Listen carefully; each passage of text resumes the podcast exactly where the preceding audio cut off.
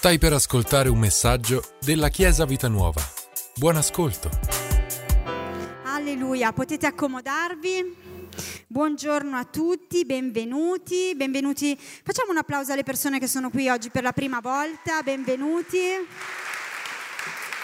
Alleluia. Come vedete il pastore non c'è perché questo weekend era, è stato impegnato a Latina in un corso di formazione per responsabili di adolescenti e giovani e oggi predica in una chiesa a Roma e quindi poi oggi pomeriggio ritorna. Spero con un aereo migliore di quello dell'andata perché mi ha detto che è salito sull'aereo e ha detto, oh mio Dio, devo volare su questo aereo. Sapete che di solito gli aerei hanno tre, tre, sedili e tre sedili, no? Quello ne aveva due e due, era piccolino. Ha detto, mi sono alzato in piedi, mi sono sentito in una scatolina, ho detto, ma volerà questo aereo? E quindi dice, speriamo che al ritorno sia un altro tipo di aereo, che mi sento più tranquillo. E, ehm, invece, come vedete, anche oggi non c'è Monica, non c'è, non c'è Barsa, perché oggi invece loro sono eh, a Lecco, nella chiesa del pastore Loris a presentare il libro di Barsa e quindi questa mattina anche loro sono a lavorare da un'altra parte. Poi Chiesa Vita Nuova oggi è, è un po' sparsa di qua e di là. Bene? Allora, abbiamo detto che Dio è perfetto, la sua parola è perfetta e quindi vi chiedo di aprire la sua parola in Luca capitolo 12.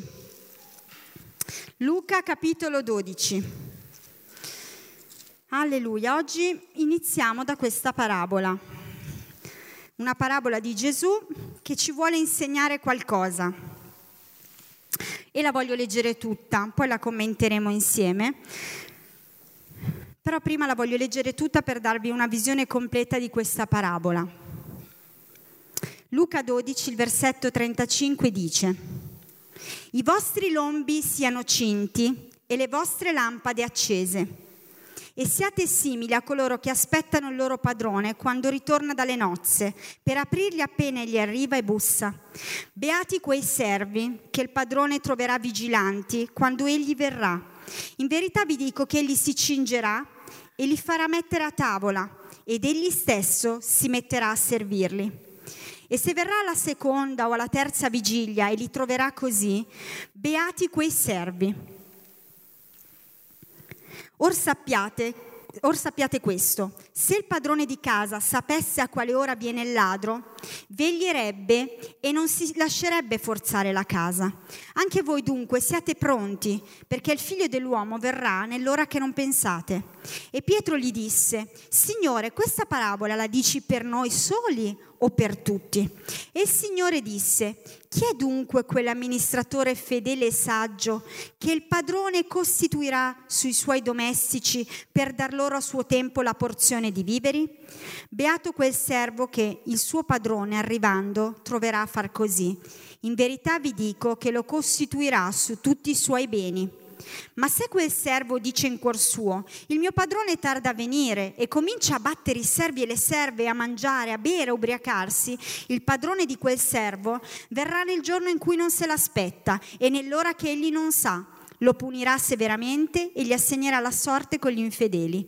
Ora quel servo che ha conosciuto la volontà del suo padrone e non si è preparato e non ha fatto la sua volontà riceverà molte battiture, ma colui che non l'ha conosciuta, se fa cose che meritano le battiture, ne riceverà poche. A chiunque è stato dato molto sarà domandato molto e a chi molto è stato affidato molto più sarà richiesto.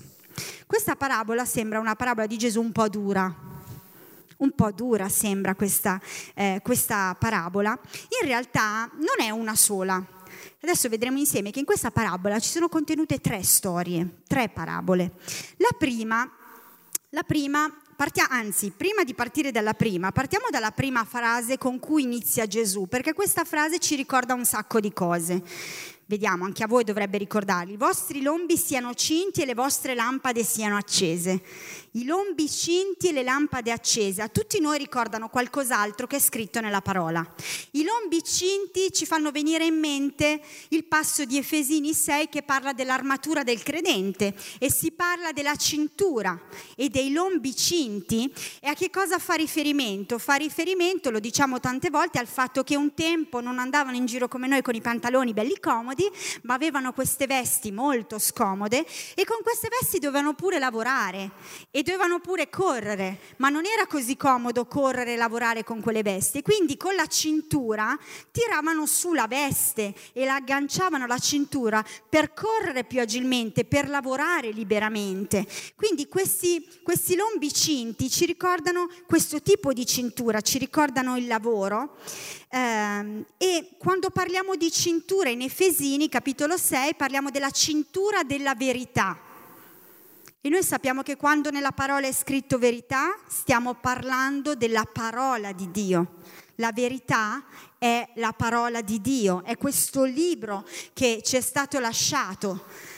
La verità è la parola della, ehm, la verità è la parola di Dio, la cintura della verità. La cintura è qualcosa che quindi è al centro del nostro corpo, al centro della nostra vita ed è qualcosa che sostiene. La parola di Dio è il sostentamento della nostra vita, non solo che sostiene qualcosa, ma quando noi diciamo sostentamento stiamo parlando anche di cibo, di qualcosa che mangiamo, di qualcosa che ci fa del bene. Infatti noi diciamo che la parola non è che solo l'ascoltiamo, noi, il nostro spirito mangia la parola. Noi mangiamo cibo naturale perché fa bene al nostro corpo, ma mangiamo anche cibo spirituale, che è la parola di Dio, perché fa bene al nostro spirito. Amen?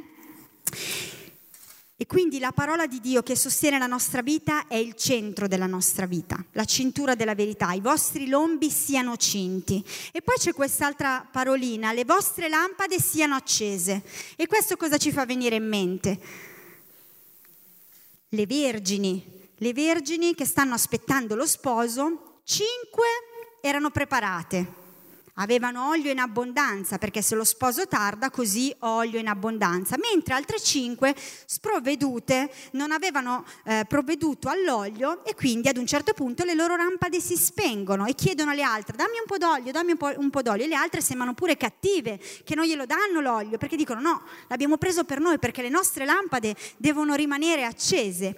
Quindi ci, ci sono queste due immagini, no? la cintura e queste lampade accese.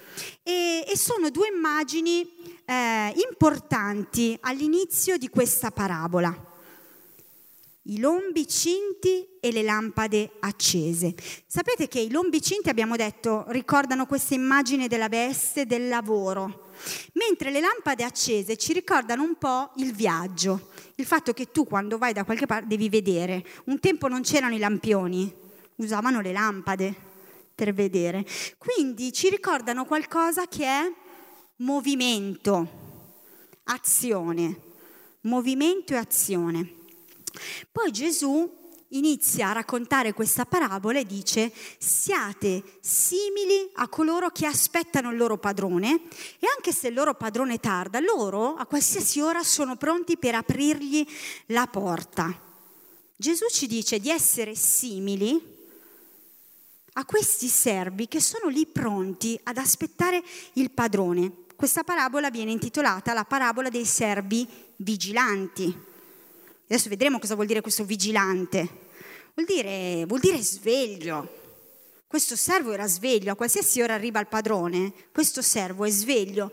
E, e questi primi, primi versetti, il 37 e il 38, danno un'immagine positiva del servo il servo fedele che è sveglio e che accoglie il suo padrone. Un'immagine positiva, è sveglio, è vigilante, è pronto ad accoglierlo. E sapete cosa succede? Che addirittura quando arriva il padrone, che cosa fa il padrone? Versetto 37. In verità vi dico che egli si cingerà, c'è ancora questa parola, si cingerà e li farà mettere a tavola ed egli stesso si metterà a servirli. Questa frase non vi ricorda un po' quello che, che poi farà Gesù? Qui Gesù non l'aveva ancora fatto, ma poi Gesù che cosa fa un giorno? Lava i piedi ai suoi discepoli. Non è lui che si fa servire, ma è lui che serve i discepoli, li lava i piedi. E in quella, in quella storia, la, la, potete leggere voi, in Giovanni si, di, si dice proprio che Gesù si cinge con un asciugatoio che è chiamato l'asciugatoio del servo. Si cinge, c'è ancora questa parola, cingersi i lombi con la cintura della verità. E ancora qui questa parola viene ripetuta. E quindi vediamo questa prima immagine positiva, il servo pronto. E Gesù dice, siate come questo servo, un servo pronto, vigilante, sveglio, che quando arriva il padrone ci troverà pronti, svegli e lui stesso si metterà a servirci. Naturalmente sta parlando di Gesù, di Gesù che un giorno torna da noi. E come ci troverà il Signore? Come ci troverà il Signore? Così? Però poi Gesù va avanti e dà un'altra immagine, un po' diversa, e dice, il versetto 39, Or sappiate questo, se il padrone di casa sapesse a quale ora viene il ladro. E qui viene introdotta un'altra immagine che prima non c'è, quella del ladro. E, ehm, e quindi viene sottolineato un aspetto diverso. Qui sta dicendo, Gesù sta dicendo, sia che sta arrivando il ladro, sia che sta arrivando il padrone, tu devi essere sveglio. Sia che sta arrivando il ladro, sia che sta arrivando il padrone, devi essere sveglio tu hai il dovere di vigilare sempre, di farti trovare pronto sempre. Settimana scorsa il pastore, se vi ricordate, ha parlato di quei pensieri che arrivano nella nostra mente, che non vengono da Dio, che non sono luce, ma che sono tenebre. E sapete che a volte noi con questi pensieri siamo un po' deboli, non siamo servi vigilanti, a volte siamo un po' addormentati quando arriva il nemico. A volte neanche lo riconosciamo. Ma qui Gesù dice, sia che sta per arrivare il padrone, sia che sta per arrivare il nemico, devi essere sveglio, sveglio.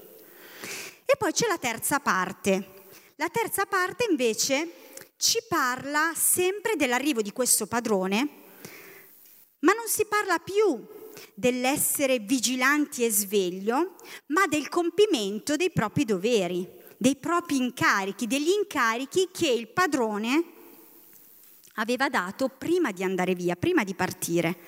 E quindi al versetto 42 si parla di un amministratore fedele e saggio. Dice, chi è dunque quell'amministratore fedele e saggio che il padrone costituirà sui suoi domestici per dar loro a suo tempo la porzione di viveri? Sta dicendo dove troverò un amministratore fedele e saggio? Uno che fa quello che gli dico. Quindi qui si parla di trovare un amministratore saggio. Se nei primi due si parla di essere svegli, vigilanti, nel senso di attenti, pronti, qui si sta parlando di un altro aspetto, un modo più di, di vivere e quindi che riguarda lo svolgere saggiamente e fedelmente i nostri compiti. Prim- il primo è più un modo di essere, svegli, attenti, pronti. Il secondo, un modo di vivere svolgere saggiamente i propri compiti, i propri doveri, quello che l'amministratore ci ha dato da fare. Quindi queste tre immagini, contenute in, un, in un'unica parabola, ci parlano di come dobbiamo vivere per farci trovare pronti quando il Signore tornerà, perché il Signore tornerà. Noi molte volte viviamo e le persone vivono così, senza un obiettivo, senza una meta, senza una destinazione, ma noi sappiamo che c'è una meta, c'è una destinazione. Non finisce tutto qui. Noi stiamo costruendo qualcosa che è eterno. Stiamo facendo qualcosa per il Signore che è eterno. Quindi abbiamo un obiettivo, abbiamo una meta e sappiamo che il Signore tornerà ed è giusto parlarne. E a volte quello che succede è che la vita quotidiana invece ci distrae da questo, da quella che è la meta, dal perché stiamo facendo qualcosa, dal perché vogliamo raggiungere certi obiettivi. Ma il Signore ci dice di non essere impreparati. Il Signore ci dice di essere preparati. Il credente, il servo fedele è quello che si fa trovare pronto quando il Signore tornerà. Se girate pagina, Luca 14, la pagina dietro, anzi due pagine dietro perché andiamo al versetto 15, c'è un'altra storia, un'altra parabola che Gesù racconta. Non la leggiamo tutta, però anche qui Gesù parla ai suoi discepoli e gli dice che un uomo fa una grande cena, prepara questo bellissimo banchetto e invita molti. E quando arriva l'ora della cena manda il suo servo ad invitare le persone. E le persone cosa succede? Il primo gli dice, eh, guarda, ho comprato un podere, ho comprato questa terra, ho da fare. L'altro dice, ho a casa la moglie, la figlia, devo andare a fare quello. Tutti trovano una scusa. Quindi questa storia racconta del fatto che tutti rifiutano l'invito. Gesù li invita a questo banchetto e queste persone rifiutano l'invito perché hanno altro da fare. Non sono pronti a dire sì arrivo, sì vengo a questo banchetto, ma sono impegnati a fare altro perché non hanno capito che il Signore prima o poi tornerà e pensano quindi di avere impegni più importanti e si ritengono anche giustificati. Pensano di avere impegni più importanti e si ritengono anche giustificati. Questo è l'atteggiamento di queste persone in questa parabola. Queste parabole sono vicine, il tema qui di Gesù era quello con i discepoli. Io tornerò, come vi troverò, dove vi troverò. Impegnati a fare che cosa? Dove siamo noi? Che cosa stiamo facendo? Cosa siamo impegnati a fare? Se torniamo indietro alla parabola che stavamo leggendo in Luca 12, la parabola si conclude con un versetto, versetto 48, la seconda parte dice, la conclusione, come la conclude Gesù? A chiunque è stato dato molto, sarà domandato molto e a chi molto è stato affidato, molto più sarà richiesto. Qui Gesù sta dicendo in poche parole grandi doni, grandi responsabilità. Io vi ho dato delle cose e quando parliamo di cose parliamo semplicemente anche della semplicemente tra virgolette della conoscenza della parola di Dio, di quello che noi leggiamo in questo libro, perché Dio ci ha dato questo libro, Gesù ci ha dato questo libro. Queste sono cose preziose, però nel momento in cui noi le riceviamo sono anche grandi responsabilità. E dice, a chi è stato molto affidato, molto più sarà richiesto. A chi molto è stato affidato, molto sarà richiesto. Quello che Gesù ci ha affidato non lo possiamo nascondere sottoterra perché ci verrà richiesto. La conoscenza che noi abbiamo e che abbiamo deciso di nascondere o di ignorare o di, no, di, di non mettere in pratica ci verrà richiesta perché il Signore tornerà e ci dirà, ma dove sei? Saremo pronti, saremo svegli. Qui vigilante sta parlando di essere sveglio, di essere pronto. Che cosa stiamo facendo? Non possiamo aspettare di essere pronti se, quando, quando lo vogliamo noi, perché la parola in, in, in, Luca e comunque anche in altri passi, soprattutto in, in Luca 12, 13 e 14, dice che noi non sappiamo quando il Signore tornerà. E noi non sappiamo quando il Signore arriverà da noi a dirci ma dove sei? Lo sa Lui, ma non lo sappiamo noi. Lo sa Lui, ma non lo sappiamo noi. Siete ancora d'accordo nel dire che la parola di Dio è perfetta, che Dio è perfetto dopo aver letto questo? Vi vedo turbati, vi vedo... Potete fare un sorriso, è una bella cosa che il Signore tornerà, eh? E noi vogliamo farci trovare pronti, vigilanti, svegli, pronti, vigilanti, svegli. Questo deve essere il nostro atteggiamento. L'ignoranza, sapete che per Gesù l'ignoranza non è una scusante, anche se sai una sola cosa, una sola, una sola quella non può essere la tua scusante. Dio ti chiederà di quella cosa sola che tu sai o di quella cosa sola che Dio ti ha affidato. Quindi, come ci troverà il Signore? Ci giustificheremo? Ci tireremo indietro? Dovremmo ammettere la nostra pigrizia? Dovremmo ammettere che forse non abbiamo bilanciato bene le nostre priorità? Dovremmo dire che ci siamo un po' distratti? che ci siamo un po' lasciati andare? Che cosa diremo al Signore quando Lui tornerà? Voglio toccare con voi cinque passi che ci aiutano ad essere pronti, svegli. Noi vogliamo essere una chiesa sveglia, sveglia, sveglia, non addormentata, sveglia, persone sveglie che sanno quello che sta succedendo, sanno che cosa vogliono e sanno dove stanno andando. Amen. Il primo passo lo conoscete benissimo, è in Matteo capitolo 6, versetto 33. Questo versetto lo conosciamo benissimo.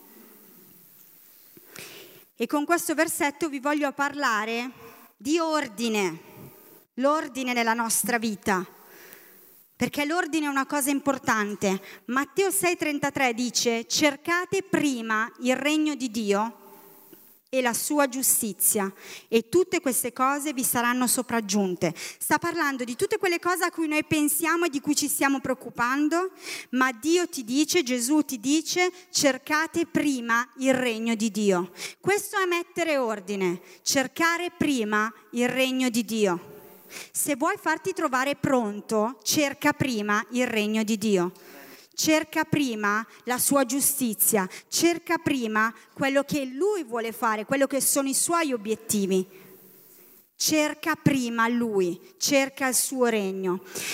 Colossesi 3.1, voglio leggervi anche queste due scritture. Colossesi capitolo 3, il versetto 1 dice così. Se dunque siete risuscitati con Cristo, cercate le cose di lassù, dove Cristo è seduto alla destra di Dio. Abbiate in mente le cose di lassù, non quelle che sono sulla terra. Ordine. Che cosa abbiamo in mente? Dove stiamo guardando? Perché stiamo facendo qualcosa? Perché lo sto facendo? Qual è il mio obiettivo? Qual è la mia destinazione? Qual è la nostra destinazione? La destinazione non è morire su questa terra, la nostra destinazione è Gesù, vivere per sempre con Lui. Quella è la nostra destinazione. E Filippesi 2, qualche pagina indietro da, rispetto a Colossesi, Filippesi 2, versetto 21, dice, tutti infatti cercano i loro propri interessi e non le cose di Cristo Gesù. Qui l'Apostolo Paolo eh, sta parlando di Timoteo e dice io spero di mandarvi presto Timoteo perché Timoteo non è come tutti gli altri, ma cerca le mie cose. Qui sta dicendo perché tutti cercano i loro propri interessi e non le cose di Cristo Gesù. Che cosa stiamo cercando? Quali sono gli interessi di cui ci stiamo occupando? Sono quelli di Gesù? Questa è la domanda che dobbiamo farci. Questa è la domanda che dobbiamo farci. Quindi la prima parola è ordine, ordine nella nostra vita. Cerchiamo prima il regno di Dio, cerchiamo prima il regno di Dio. E tu puoi avere mille scuse, la parabola di prima, ma abbiamo visto che le scuse non stanno in piedi quando è Gesù che ti chiama. Quando è Gesù che ti chiama, le nostre scuse non stanno in piedi crollano. Alla sua parola le nostre scuse crollano. E io non voglio trovarmi un giorno davanti a Gesù e avere mille scuse. Vorrò dire a testa alta quello che ho fatto e dire, Signore, ho fatto così, ho fatto come mi hai detto tu. Quando i nostri figli non fanno quello che gli diciamo, non vengono tanto a testa alta a vantarsi. Ma che bello quando i nostri figli vengono e hanno fatto esattamente quello che gli abbiamo detto e si vantano per quello che hanno fatto e dicono ce l'ho fatta. Anche noi vogliamo essere così nei confronti di Dio. La seconda parola è tempo. Andate in Efesini, qualche pagina indietro, Efesini capitolo 5, il versetto 15 dice, badate dunque di camminare con diligenza, non da stolti, ma come saggi, riscattando il tempo perché i giorni sono malvagi. Non siate perciò disavveduti, ma intendete quale sia la volontà del Signore. Perché i giorni sono malvagi, non, non, sta dicendo che i giorni sono brutti, che i giorni sono cattivi, ma sta dicendo che il tempo passa veloce. Giorno malvagio sta intendendo che il, il tempo passa veloce. Tutti noi siamo consapevoli che il tempo vola, vero? La settimana vola, le nostre giornate volano, il tempo vola. Sembra che, anzi, più andiamo avanti sembra che è sempre più veloce. E qui ci dice, riscattate il tempo, usate bene il vostro tempo, perché il tempo passa veloce. Pensiamo sempre di avere tanto tempo per fare le cose pensiamo sempre di avere tanto tempo per fare le cose, non ci rendiamo conto invece che potremmo trovarci dopo 10, 20, 30 anni a quelle cose a non averle ancora fatte. Quando siamo giovani pensiamo, parlo ai più giovani, pensiamo che abbiamo tempo di cambiare il nostro carattere Tanto siamo giovani, abbiamo ancora tanti anni davanti. Prima o poi ci lavorerò su questa cosa. E poi ti ritrovi a 30 anni, a 40, che ancora dici, caspita, ma questa cosa che facevo a 15 anni e che non sopportavo e che avrei detto che avrei cambiato perché è un atteggiamento sbagliato, ancora mi appartiene. Perché tanto c'era tempo, perché tanto c'è tempo. No, questa parola ci dice che noi dobbiamo imparare a essere saggi e a riscattare il tempo, a usare bene il nostro tempo. Quindi la prima parola è ordine, la seconda è tempo. Ordine, tempo. Dopo ve le faccio ripetere tutte, eh, in ordine. La terza parola, prima Corinzi capitolo 9. Prima Corinzi capitolo 9 il versetto 25. Dice così, ora chiunque compete nelle gare si autocontrolla in ogni cosa e quei tali fanno ciò per ricevere una corona corruttibile, ma noi dobbiamo farlo per riceverne una incorruttibile. Qui sta dicendo che noi, che gli atleti gareggiano fanno una gara per vincere una coppa che è un pezzo di, di, un, di, un, certo materiale, ormai è quasi tutti di plastica, non è che ce ne sono molte, eh, plastica con delle aggiunte in oro finto, eh, ma noi gareggiamo per una corona che dice è incorruttibile, una corona che viene da eh, una, una coppa, una corona che è incorruttibile che è del cielo, che è qualcosa che rimane in eterno, che è un premio che rimane per sempre.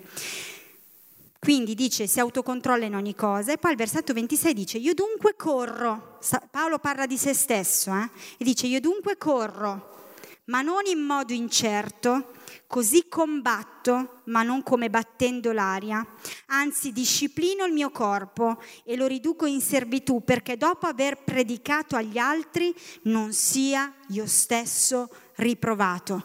Questo versetto ci parla di disciplina, ordine, tempo, disciplina. Disciplina. Chi, chi qui dentro è uno sportivo, ad esempio Marco, sa che ci vuole disciplina. Marcello ci vuole disciplina. Qui ce ne sono diversi che palestra, bicicletta, anche io è nuoto, disciplina. La mia insegnante mi bacchetta. Disciplina. no, Manuel, fa bene, insegna la disciplina. Disciplina. E l'Apostolo Paolo dice di se stesso, riduco il mio corpo in servitù. Questo non vuol dire maltrattare il proprio corpo, ma vuol dire chi è che comanda, chi è che ha le redini, chi è che decide da che parte andare. Non è che il mio corpo va dove vuole, sono io che decido. Non è che il mio corpo fa quello che vuole. Io decido. Io decido che questa mattina, anche se non ho voglia, mi alzo e faccio quello che devo fare. Vado dove devo andare. Perché sono io che decido. Disciplina. La disciplina è importante. E l'Apostolo Paolo dice anche corro, ma non in modo incerto. Scusa, Alex, fammi uno scatto di corsa da lì a lì. Scatto di corsa. Sì, sì. No, ma parti da là, parti da là perché sennò me la fai troppo. Uno scatto di... non in modo, non in modo incerto. Deciso. Se, non, ha, non ha potuto andare più veloce perché sennò entrava nel muro, giusto? Quindi corro, ma non in modo incerto. Cioè faccio le cose, corro, ma non in modo incerto, non così tanto per farle ma le faccio seriamente. E dice, così combatto, ma non battendo l'aria. Se devo combattere, combatto. Non stiamo parlando di combattere contro le altre persone, ma se devo combattere per qualcosa, combatto fino alla fine, ci metto tutto il mio impegno, ci metto tutta la mia energia. Non lo faccio così tanto per fare. Prima Pietro capitolo 1, quindi siamo a Qual è la prima parola? Ordine. La seconda? La terza? Ok, questa settimana, la mattina vi alzate, ordine, tempo, disciplina. La quarta parola la trovate in Prima Pietro, capitolo 1. Prima Pietro, dovete andare verso la fine della Bibbia. Prima Pietro, capitolo 1, versetto 13, dal 13. E qui non ci crederete, ma ancora vengono ripresi cingere, viene ripresa questa parola, cingere i lombi. Perciò, avendo cinti i lombi della vostra mente, siate vigilanti. Qual era la parabola di prima dei servi? Vigilanti e riponete piena speranza nella grazia che vi sarà conferita, nella rivelazione di Gesù Cristo. Come figli ubbidienti, non conformatevi alle concupiscenze del tempo passato, quando eravate nell'ignoranza. Ma noi non siamo più nell'ignoranza. Ma come colui che vi ha chiamati è santo, voi pure siate santi in tutta la vostra condotta. Pietro non aspira a qualcosa di, come abbiamo detto prima, così tanto per qualcosa di incerto, qualcosa di debole. No, qui dice siate santi. Colui che vi ha chiamati, ma come colui che vi ha chiamati è santo, voi pure siate santi in tutta la vostra condotta. Dice in un pezzettino della vostra condotta, in tutta la vostra condotta. La quarta parola è santità. Chiaramente nella parola santità c'è la parola ubbidienza. Quando noi ubbidiamo alla sua parola, quando noi ubbidiamo alla sua parola, siamo simili a lui. Gesù ha obbedito in tutto e per tutto a quello che il Padre gli ha detto. Noi lo sappiamo che siamo umani, che cadiamo, che sbagliamo, che combiniamo le nostre, però Pietro ci dice devi aspirare a qualcosa di più alto. Corri, ma corri per essere santo in tutta la tua condotta. Non correre per fare solo un pezzettino, corri per conquistare tutto. E dice per essere santo in tutta la vostra condotta. Ubbidienza e santità. Quando noi ubbidiamo a Lui ci rivestiamo della sua santità. Siamo rivestiti della sua santità. Quindi ordine. Te. Santità. Vogliamo farci trovare pronti? Io voglio essere pronta quando il Signore tornerà. E quando, ma non solo quando il Signore tornerà, il Signore potrebbe anche svegliarmi domani mattina e nel mio cuore farmi sentire dove sei, ma che cosa stai facendo? E io voglio essere pronta a rispondere e dire Signore sto facendo questo. Questo è il mio obiettivo, sono sveglia, sono pronta, sono pronta a correre. Matteo capitolo 5. Le ultime due parole le troviamo qui, in un passo che conosciamo benissimo. Matteo capitolo 5, il versetto 13. Dice, voi siete il sale della terra, ma se il sale diventa insipido, con che cosa gli si renderà il sapore? A null'altro serve che ad essere gettato via e ad essere calpestato dagli uomini. Voi siete la luce del mondo. Una città sopra, posta sopra un monte non può essere nascosta. Similmente non si accende una lampada per metterla sotto il moggio, ma sul candeliere, perché faccia luce a tutti coloro che sono in casa. Così risplenda la vostra luce davanti agli uomini, affinché vedano le vostre buone opere e glorifichino il Padre vostro che è nei cieli. Noi non siamo sale e luce automaticamente, noi dobbiamo decidere di essere sale e luce, perché qui dice che il sale può diventare insipido e dice anche che la luce si può nascondere. Quindi non, non, siamo automaticamente luce e sale, noi decidiamo se vogliamo essere luce e sale per questo mondo. Il sale dà sapore e noi dobbiamo dare sapore a questa vita. Il sale conserva. La Chiesa è su questa terra per conservare questo mondo. Fin quando ci saremo noi e Gesù non tornerà, le persone hanno la possibilità di conoscerlo, di essere salvate. E noi siamo sale perché dobbiamo far venire sete di Dio alle persone. Sale. Noi siamo sale se decidiamo di esserlo. E noi siamo luce se decidiamo di esserlo, se decidiamo di esporci, se decidiamo di illuminare le tenebre con la nostra vita, con il nostro esempio, con il correre, con l'essere sveglio, nel mostrare agli altri solo quelle quattro parole, ordine, tempo, disciplina, santità, solo queste quattro parole possono fare una luce, ma una luce, ma una luce. Quando le persone vedono anche solo una di queste parole, che è in azione nella nostra vita e che porta dei risultati, le persone vedono la luce. Le persone vedono la luce, noi dobbiamo mostrare questa luce. Abbiamo letto la parabola dei servi vigilanti. Essere vigilanti è un modo di essere e un modo di vivere. Essere svegli e abbiamo detto un modo di vivere perché dobbiamo portare a compimento quello che Dio ci ha affidato.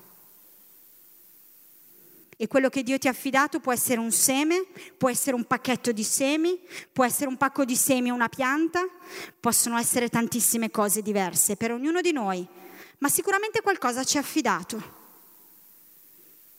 E se anche fosse solo una cosa, di quella cosa il Signore ci chiederà conto. E noi come vogliamo farci trovare? Noi vogliamo farci trovare preparati, pronti, pronti. Quando Gesù ha raccontato quella parabola dei servi vigilanti ai suoi discepoli, gli stava parlando di servi fedeli, gli stava parlando di servi maturi, di servi che conoscevano il padrone e che sapevano come farsi trovare. Servi maturi, maturi, cresciuti. E noi vogliamo mettere in pratica queste cose per farci trovare pronti. Ognuno di noi ha la sua storia ed è in ogni punto a un livello diverso, ma ognuno di noi ha la responsabilità.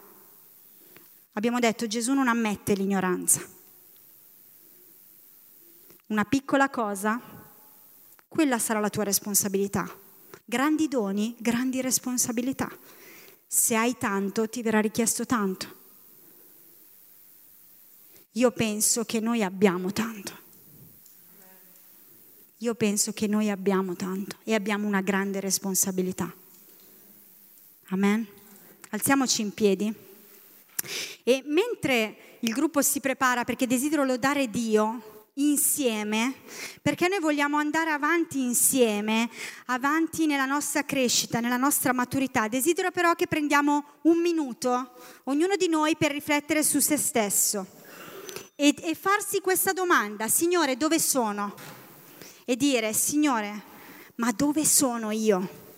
Dove sono io? Dove sono io? In che cosa ho bisogno di dare quella svolta, quella marcia in più per andare avanti? Perché noi non vogliamo rimanere fermi, noi vogliamo andare avanti. Noi vogliamo andare avanti, noi vogliamo essere pronti, determinati. Vogliamo correre non in modo incerto. Vogliamo combattere, ma non come battendo l'aria. Noi vogliamo andare avanti. Alleluia. Grazie per averci ascoltato. Rimani aggiornato attraverso i nostri canali social. Ci trovi su Facebook, Instagram, Spotify e sul sito www.chiesavitanuova.org.